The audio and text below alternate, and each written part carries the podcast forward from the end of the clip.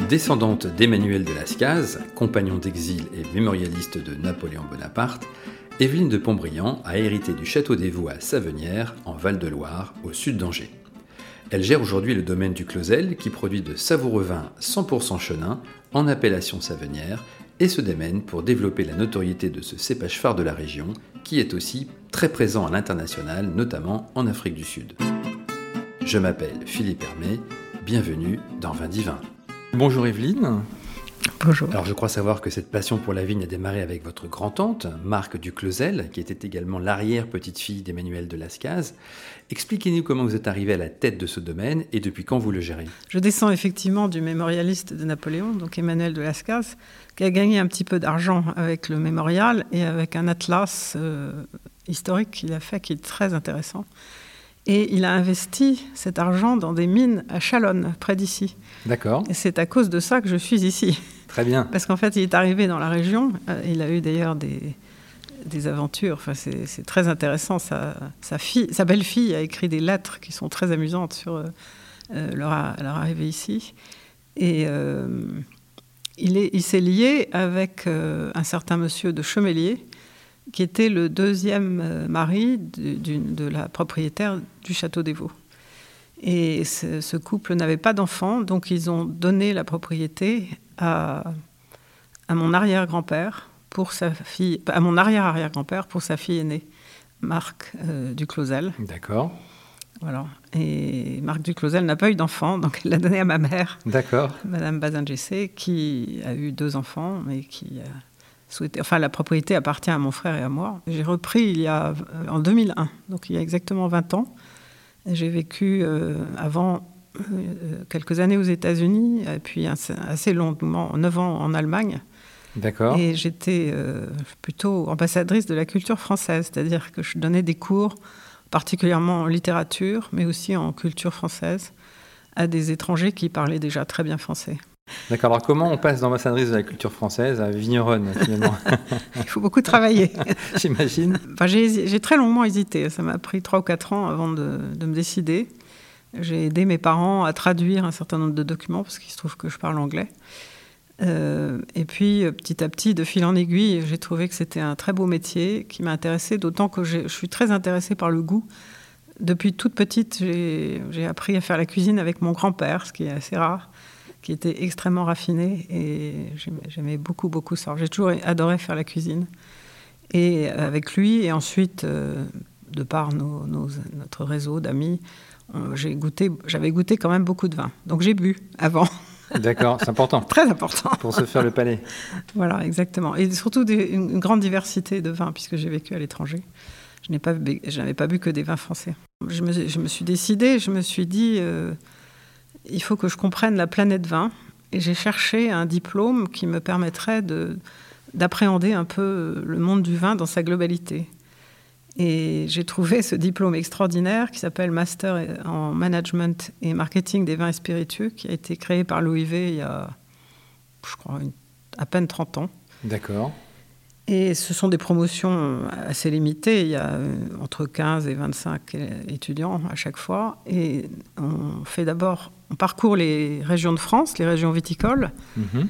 Et on a accès euh, à des domaines viticoles qui nous accueillent euh, avec beaucoup d'intelligence et de gentillesse. Alors après la France, on part parcourir le monde. Enfin, j'ai fait une très grande partie et j'étais très impressionnée, dans le bon sens du terme, par le, le, le no-tourisme en Afrique du Sud mhm. et en Californie. Donc j'ai découvert euh, cette mise en scène du vin avec euh, l'utilisation de, belles demeures, soit récentes, soit anciennes, de très beaux jardins, et euh, souvent aussi avec de la gastronomie. Il y a beaucoup de ces domaines qui ont des restaurants. Et euh, je me suis dit, mais moi, la, demeure, je l'ai, le jardin, je l'ai. Alors, je n'ai pas le restaurant, mais enfin bon, peut-être que ça peut venir. Et donc, dire bonjour en anglais et en français, euh, avec le sourire, je sais à peu près faire. donc, je me suis dit, je vais me lancer là-dedans. Alors, ce que je n'avais pas du tout réfléchi, que en Afrique du Sud, à Stellenbosch, en dehors des domaines, on peut faire du sport, on peut faire de la voile ou des choses comme ça, ou des sports nautiques, mais il n'y a pas grand-chose d'autre à faire que d'aller dans les domaines. C'est pas vraiment le cas de l'Anjou ni de la France où il y a des milliers de choses à faire, beaucoup de patrimoine, beaucoup d'activités de tout genre. Donc, quand je suis revenue ici, j'ai annoncé à mes parents que j'allais développer, j'allais ouvrir les portes, et ils étaient très contents, et que j'allais développer des activités autour du vin, plutôt culturelles, puisque c'est ce qui correspondait à ma sensibilité. Alors, j'ai créé de très beaux événements, et puis il y avait 10 personnes. Alors justement, vous parlez de l'Afrique du Sud, qui est le premier mm. producteur au monde de, de, chenin. Oui. Euh, cette passion pour le chenin, elle vous est venue de vos voyages ou de vos lectures de Gargantua, par exemple? Non, non, pas, pas venu de Gargantua, que, que, que, je connaissais avant, mais je n'avais pas réalisé qu'il avait bu. Enfin, il ne buvait pas d'ailleurs, il, il, prenait des saunas de chenin. Voilà. Il essuyait ses jambes avec de la vapeur de chenin. Ça avait des vertus. voilà, on devrait peut-être s'y remettre. Pourquoi pas euh, non, non, c'est enfin, ici que j'ai découvert le chenin, très franchement. Mhm. Euh, j'ai découvert ça euh, grâce à, tous mes collègues qui m'ont accueilli merveilleusement bien, soit dans, du côté de Saumur, dans le Léon, en Touraine. Voilà, j'ai visité quand même. Je suis allé voir beaucoup, beaucoup de vignerons, ce qui m'a permis de découvrir leur vin. On est, on est sur un, cépage qui était un peu tombé en désuétude euh, après, la, après la guerre, si je puis dire, euh, et puis qui est revenu en force quoi, dans les années 90. Je ne le décrirais pas sous cet angle-là. je pense que chaque époque a eu sa manière de gérer les choses, avait ses goûts. Le goût change mmh, énormément. Oui, c'est clair. Nos goûts changent beaucoup en ce moment du fait de l'internationalisation de l'alimentation, notamment. Les idées aussi, en ce moment, euh, c'est pas très, c'est pas très à la mode de mettre du sucre. le sucre a mauvaise réputation. Sûr. Le soufre a mauvaise réputation parce que voilà, on veut faire les choses de plus en plus naturellement possible. Tout ça a une influence sur le goût. Donc le, le vin ici a totalement changé. Et puis les, consommateurs veulent boire le vin assez vite aussi quand ils l'achètent. Exactement. Alors quand je suis arrivée ici, c'était quand même assez étonnant. On m'a dit les Savenières sont des grands vins, des très grands vins, mais ils sont imbuvables. D'accord. aïe, aïe, aïe, je me suis dit, ça c'est paradoxal. C'est quand même un sacré challenge, parce que j'avais très envie de faire quelque chose de buvable, très honnêtement. Euh, donc voilà, et j'ai eu la chance de tomber sur un petit groupe de travail qui, avec un, un, qui, qui, qui, venait de Bourgogne et qui était quand même assez visionnaire et qui nous a fait beaucoup évoluer sur euh, la date de vendange, sur l'utilisation des, soufres, enfin sur plein de choses. Franchement, c'est lui qui m'a ouvert les yeux, qui m'a tout appris, pratiquement, à part euh, voilà, les livres, les visites, les dégustations, mais il m'a appris énormément de choses. Pour en revenir justement au domaine du, du Closel, aujourd'hui vous avez euh, donc un certain nombre de cuvées. Euh, dites-nous un petit peu ce qu'on ce qu'on peut trouver ici au domaine. Oui. Alors en fait, les cuvées existaient déjà. Mhm. Euh, elles, ont, alors elles, se sont, elles ont un petit peu évolué dans le sens. Alors on a une, en Savenière, on a trois cuvées mhm. principalement. En année normale, on a trois cuvées. Il y a donc la jalousie, qui est un savenière euh, qui est vendangé en, début de maturité mhm. sur nos vignes de moins de 20 ans. Après, on a les deux autres, euh, les grands vins, qui sont les caillardières, qui, qui est d'une parcelle, issue d'une parcelle qui a un sol assez particulier avec du, sable sur le, qui recouvre le schiste, euh, mhm. ce qui est le cas d'un certain nombre de parcelles à Savenière. Et puis le Clos du Papillon, qui est une petite vallée euh, très encaissée. Donc ma mère avait tout à fait déjà identifié ces, trois, types de Savenière. Par contre, euh, il y avait peut-être des variantes un peu dans la manière de les vendanger, ou enfin la date de vendange ou la vinification. Et c'est mon importateur américain qui un jour m'a dit Mais Evelyne, on comprend rien de ce que tu fais. Alors bon, c'était un peu un choc. Je me suis dit C'est un homme intelligent, il a certainement raison, donc il faut que je réfléchisse. Et en fait, une, marque se doit d'avoir un, un, cahier des charges assez. Euh, enfin, on va dire, euh, pérenne, enfin qui soit toujours le même chaque année. Mhm. Même stable. stable. oui, c'est ça. Même si évidemment le millésime change, donc euh, y a, le temps n'est pas le même, l'hygrométrie n'est pas la même, etc. Mais il faut avoir un cahier des charges qui permette aux consommateurs de se repérer, et c'est ça qui petit à petit construit la force de la marque. Et donc je pense que les gens identifient très bien nos vins, ceux qui les connaissent. Donc la jalousie est vendangée en, en premier, Mhm. un stade où les raisins sont jaunes, translucides, un petit peu croquants, et où ils peuvent produire des arômes assez, qu'on appelle des tioles, des arômes assez fruits frais. Et les deux autres cuvées sont vendangées plutôt dix jours plus tard. Donc la date de vendange joue énormément dans le profil aromatique. Et donc en parallèle de, vos activités de, de, vigneronne, vous avez donc créé l'Académie du Chenin en fin 2016, je crois. Oui. Avec la bénédiction euh, du maire d'Angers, Christophe Béchu. Absolument. Euh, quelles sont donc ces missions à cette académie et qui peut en être membre? Hmm. Alors en fait, il faut remonter un petit peu avant. Euh, comme vous l'avez dit tout à l'heure, avant qu'on commence l'interview, Savenière est malheureusement pas très connu. Hmm. Donc, c'est dommage d'ailleurs. Oui, c'est dommage, très dommage. Donc, pour avoir un, impact un petit peu plus fort que juste celui de, gérante de mon domaine. J'ai peut-être eu tort, mais enfin, ça a été mon raisonnement. Euh, je me suis intéressée à l'appellation, au, collectif Savenière, et j'ai été élue euh, présidente de Savenière mhm. pendant un certain nombre d'années. Et donc, ça nous a permis de communiquer pas mal. Et je me suis rendu compte, j'ai fait beaucoup de masterclass à l'étranger, notamment sur en, insistant sur le fait que c'était du chenin, parce que les gens comprenaient chenin, un mot qu'ils connaissaient déjà, grâce aux Africains du Sud d'ailleurs.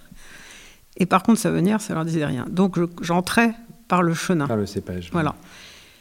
Et après, je me suis dit, mais Savenière, c'est tout petit et on fait partie de l'agglomération. Et, Angers, au fond, n'a pas d'identité viticole très marquée. Donc j'ai eu la chance de pouvoir en parler avec le, bureau de communication du maire d'Angers, avec le maire d'Angers, et voilà, on a évoqué l'idée que ce serait intéressant de faire un marketing territorial basé sur une identité viticole et pourquoi pas le chenin. Comme Savenière est la seule appellation qui soit dans l'agglomération, on a effectivement choisi le chenin. Et on a pensé à un grand événement, et c'est devenu le Congrès international du chenin. Qui a eu lieu début 2019, en juillet 2019. Juillet 2019, voilà. Pour porter cet événement, il n'y avait pas de structure suffisamment internationale. Il fallait que les gens puissent adhérer à la structure. Et donc on a créé l'Académie de Chenin, qui était en fait une société savante, mais une mhm. association ouverte aux, gens du monde entier. Et il y a des membres d'Afrique du Sud, des États-Unis, de, enfin voilà, on peut avoir des membres de partout. Et donc il n'y a pas eu de, congrès euh, en 2020 euh, non. à cause de, la pandémie, j'imagine voilà. Ni cette année. Alors de euh, toute façon, c'est tous les deux. On a prévu, on avait prévu de le faire tous les deux ans parce que c'est quand même très lourd et ça demande vraiment une très très grosse préparation qui est plus d'un an de préparation finalement. Donc, le, effectivement, le, il devait avoir lieu cette année, en juillet, à Stellenbosch. C'est reporté Et c'est reporté à novembre 2022, toujours à Stellenbosch. Mais il y aura quand même une participation. Alors, il y a un congrès international de l'horticulture qui va avoir lieu en, juillet 2022 à Angers. Mhm. La viticulture étant une branche de l'horticulture. Ça, on ne le sait pas, mais voilà. Et donc, nous participerons, euh, avec d'ailleurs les Africains du Sud, euh, par certaines, enfin, certaines euh, présentation de, scientifiques euh, à ce congrès aussi. Donc du coup, quels sont vos, projets, euh, à part cet ce congrès de novembre 2022 euh, Quels sont vos, projets à, court et moyen terme? Alors, depuis le début, je pense qu'il nous faut quelque chose de pérenne si on veut vraiment donner une identité forte à la ville d'Angers par rapport à ce vignoble. Et je, voilà, mes rêves, enfin mon rêve, c'est mm-hmm. d'avoir une sorte de cité du chenin, on peut l'appeler comme on veut, je ne sais pas, mais un lieu de, de vie qui est... Un peu comme la cité du vin à, Bordeaux. Bah, par exemple, alors mhm. je ne pense pas qu'on arrive à des budgets pareils, parce que ici c'est plus difficile, il n'y a pas les grands domaines comme à, comme à Bordeaux, pas, il n'y a pas autant d'argent. Mais on peut quand même réunir des gens intéressés. Euh, j'ai rassemblé au sein de l'académie, du coup, des, des, personnes qui ne sont pas forcément euh, du monde du vin, mais qui sont du monde des affaires. Mhm et qui ont un regard et voilà, des, idées que nous n'avons pas forcément, une manière de gérer euh, les, des tours de table euh, auprès de financiers qui, qui, pourraient beaucoup nous ou aider. de mécènes ou de... C'est ça. Voilà. voilà. Levée de fonds, quoi. Voilà, exactement. Donc mhm. l'idée, ça serait d'avoir un, lieu euh, à la fois où, où, il y ait une vie culturelle avec des conférences, des, des films, tout ce qui peut être intéressant, un caviste, bien entendu, qui vendent du vin, des dégustations, euh, même un endroit très informel, une librairie, une, bibliothèque même où on puisse aller euh, en promenant son enfant, je sais pas s'asseoir, prendre un café, lire un, livre. enfin, vous voyez que c'est un peu la conception des des musées qu'on a aux États-Unis maintenant. C'est très des, des endroits très ouverts, Très ouvert. qui sont pour plus larges que Grand juste la, le cœur de métier du musée. On n'est pas loin des vendanges, là. euh, J'espère. que- Je commence à me demander si, on s'en rapproche. comment comment, comment s'annonce ce, ce- ce millésime, ce, enfin, ce qui sera le millésime 2021 Écoutez. Euh, Ça a été compliqué cette année, non en Ah de oui, météo? oui, oui, oui, ça a été très compliqué. On a commencé par avoir du gel en avril, Mmh. Oui, bien évidemment. sûr. Alors que, bon, heureusement, la vigne, enfin en tout cas chez nous, n'avait pas encore trop poussé, parce qu'on a taillé tard. Bon, après, je ne sais pas si c'est une bonne idée de tailler tard, parce que du coup, la maturité est beaucoup plus tardive. Bon, après, on a eu énormément de pluie en juin-juillet. Alors, c'est bien d'avoir de la pluie, mais on en a eu trop. Maintenant, on n'en a pas assez. Enfin, vous me direz qu'on n'est jamais content. Mais euh, c'est difficile. Là, il, il fait sec et pas très beau, et, à part depuis 3 ou 4 jours. Et donc, les raisins sont petits, encore assez durs. Ils, ils ont verré très, très tard. Normalement, la Mmh. véraison, c'est-à-dire le changement de couleur, euh, se produit début août. Ça. Et là, c'est arrivé à la fin août. Mm. Et, et encore, il y a tout, tout- tout le monde n'a pas verré, si je puis dire. Et sur les 10 ou 20 dernières années, euh, quel quel est le plus beau millésime que vous ayez produit, dont vous êtes vraiment euh, fan? Ouais, J- j'aime pas beaucoup cette question. C'est comme si on me demandait parmi vos quatre enfants lequel Oui, préférez-vous. j'imagine. ouais, et je les aime tous les quatre. Ouais, j'imagine. Donc j'aime tous mes millésimes. Euh, non, mais sans parler Après, il y en a un qui- qui a été peut-être plus euh, Il y en a un qui m'étonne et j'aime être étonnée. Hum. J'aime bien les choses un peu hors normes. C'est euh, le 2008. D'accord. 2008 et avec ce goût assez truffe est très étonnant. C'est très très inhabituel et c'est ce- ces arômes de truffe, on les retrouve euh, dans toute la Loire en 2008. Surprenant. Je ne sais pas ce qui s'est passé qui a produit ces arômes cette année-là, mais Vous en avez encore en, en- en- bah, plus beaucoup. à la vente Parce que je suis pas la seule à m'étonner et à aimer être étonnée. d'accord. Alors, je crois qu'il me reste 12 bouteilles. Là, je crois que je vais Aïe. les enfermer à clé. Ça va devenir très rare. Elles vont valoir très cher. Oui. Ok. Et vous êtes, euh, vous exportez quel pourcentage de la production à peu près Alors, en volume, euh, à peu près 60%, enfin Mm. Ah oui. dans une année normale, parce Mm. que là, ça a été un peu interrompu par, le, par des phénomènes. Principalement vers les États-Unis ou. États-Unis, Europe, euh, voire euh, autre. euh, Alors, il fut un temps où les États-Unis étaient pour nous un très très gros marché. mhm. Il y a un certain monsieur Trump qui a un peu troublé cette situation. Il paraît. oui. Bon, euh, donc Là, vous maintenant. sentez un retour à la normale depuis le changement de. de- Oh, pas encore. Pas vraiment. Pas en encore, fait, parce hein. que vous Mm. savez, les choses reviennent rarement en arrière. Ouais, elles c'est elles ça. évoluent. Elles Mm. évoluent. Mm. Euh, les, les consommateurs évoluent. Voilà. Euh, non, du coup, je me suis beaucoup tournée vers l'Europe du Nord et euh, notre plus gros client à l'export maintenant, c'est la Norvège. Donc je pense que chaque Norvégien a une bouteille de Savonnière. Très bien, intéressant. formidable. Ah, formidable. J'exagère un peu, mais c'est étonnant. Euh, je- voilà. Vous avez fait peut-être un effort particulier de promotion de l'appellation là-bas ou... Bon, j'ai fait ce que je fais partout. Enfin, évidemment, c'est un plus petit pays, donc ça, quand on fait quelque chose, ça a plus de portée. Mais j'y vais, je fais des masterclass, je fais des dégustations, je me- on va dans les restaurants, les bars à vin, etc. Voilà. Euh, Très bien. En tout cas, moi, Euh. j'ai remarqué que le, le, le chenin, c'était, euh, ça donnait lieu à pas mal de créativité de la part des vignerons de la région, puisque je j'ai eu l'occasion de boire récemment une cuvée qui se nommait Attention Chenin méchant, Ah oui, que j'ai trouvé à la fois très drôle et très bonne. Oui. Euh, et c'était en plus euh, sous-titré, vi- vinifié et dressé par Nicolas Réau. Euh, donc ça m'a fait bien rire. Euh, on sent quand même qu'il y a effectivement un dynamisme, une créativité dans, la- dans la région euh, euh, aujourd'hui qui est... euh, qui, voilà, qui, on, on sent quand même, un, pas, une renaissance, mais euh, quelque chose d'assez fort. oui. Alors je pense qu'il y a- effectivement, il y a, il y a beaucoup de dynamisme dans la région, et c'est merveilleux. Euh, alors, le, quand, ce à quoi vous faites allusion, les, les étiquettes euh, drôles et le, la sortie du- des appellations, parce que ce, ce vin que je connais n'est pas en appellation. Non, il n'est pas en appellation. Euh, ça, c'est une tendance, je ne pense pas qu'elle soit uniquement en Anjou. Elle est peut-être particulièrement développée en Anjou, c'est possible. Mais c'est une volonté de sortir de ce formalisme qui nous étouffe. Euh, J'en discutais tout à l'heure à déjeuner avec un vigneron. Il y a des gens qui ont pris le pouvoir sur les, sur les AOC et qui, qui sont plutôt du côté de la production de gros volumes et non pas de production de vins fins, ce qui à l'origine était la vocation de- des AOC, c'était de protéger les, les vins fins. En fait, pour moi, une AOC, c'est une marque euh, collective. Mhm. Comme j'en discute, ça va vous paraître un peu étrange, je discute de ça avec mon coiffeur, qui a une marque collective. Alors certes, elle appartient à, une famille, mais enfin, voilà, il est dépositaire, il a payé mhm. pour pouvoir utiliser cette marque. Il est audité deux fois par mois pour être sûr qu'il respecte tout le cahier des charges de la marque. Et euh, franchement, je pense qu'on devrait faire quelque chose comme ça pour les AOC. C'est alors de temps en temps, on arrive, on nous dit ah là là, vous avez deux pieds qui sont pas à la bonne distance, et on dit ça au meilleur vigneron de, l'appellation, et le pauvre, on lui dit vous avez plus le droit d'utiliser l'appellation, alors qu'en réalité, il aurait fallu y réfléchir avant. Mm. C'est vrai que c'est nous qui avons fait les cahiers des charges, mais on peut les faire évoluer aussi. C'est pas voilà. Oui, c'est pas figé. Non, et par contre, il y en a qui font des choses complètement illégales ou qui produisent des vins de très mauvaise qualité, on leur dit jamais rien. Est-ce que vous avez quelque chose à ajouter, euh, une remarque, un souhait, un commentaire, euh, avant de conclure cet entretien?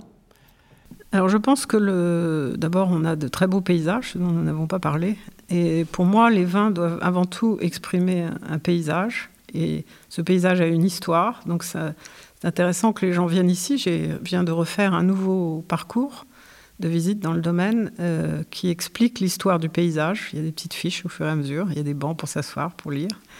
Et après, euh, on peut revenir au, caveau et, goûter les vins. Et je pense qu'on les goûte d'une manière différente quand on a vu le paysage, qu'on a compris euh, la dureté du sol, la, beauté de la lumière à certains jours. Oui, c'est ça.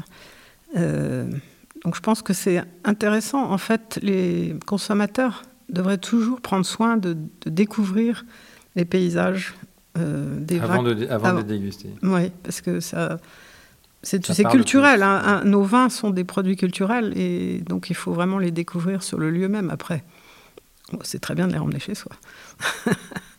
voilà. Très bien. Bah, merci beaucoup, Evelyne, pour cet entretien.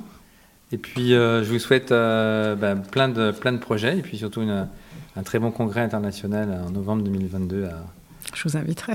Avec, plaisir. Et je viendrai si vous m'invitez. Absolument. Au revoir, à bientôt. Voilà, merci beaucoup. Merci d'avoir pris le temps de nous écouter et de nous être fidèles. Vous êtes en effet toujours plus nombreux à suivre ce podcast. Entre deux épisodes, continuez à liker nos posts sur Instagram et Facebook, abonnez-vous à notre newsletter sur vindivin.fr et surtout, continuez à en parler autour de vous. Ce contenu a été créé avec le soutien de Alma, société de conseil en croissance digitale, qui met en relation des marques avec des fournisseurs de solutions technologiques innovantes. Dans le prochain épisode, Actualité oblige, il sera question de Beaujolais nouveau, mais aussi de cette région viticole au sud de la Bourgogne, quelque peu méconnue. En attendant, portez-vous bien.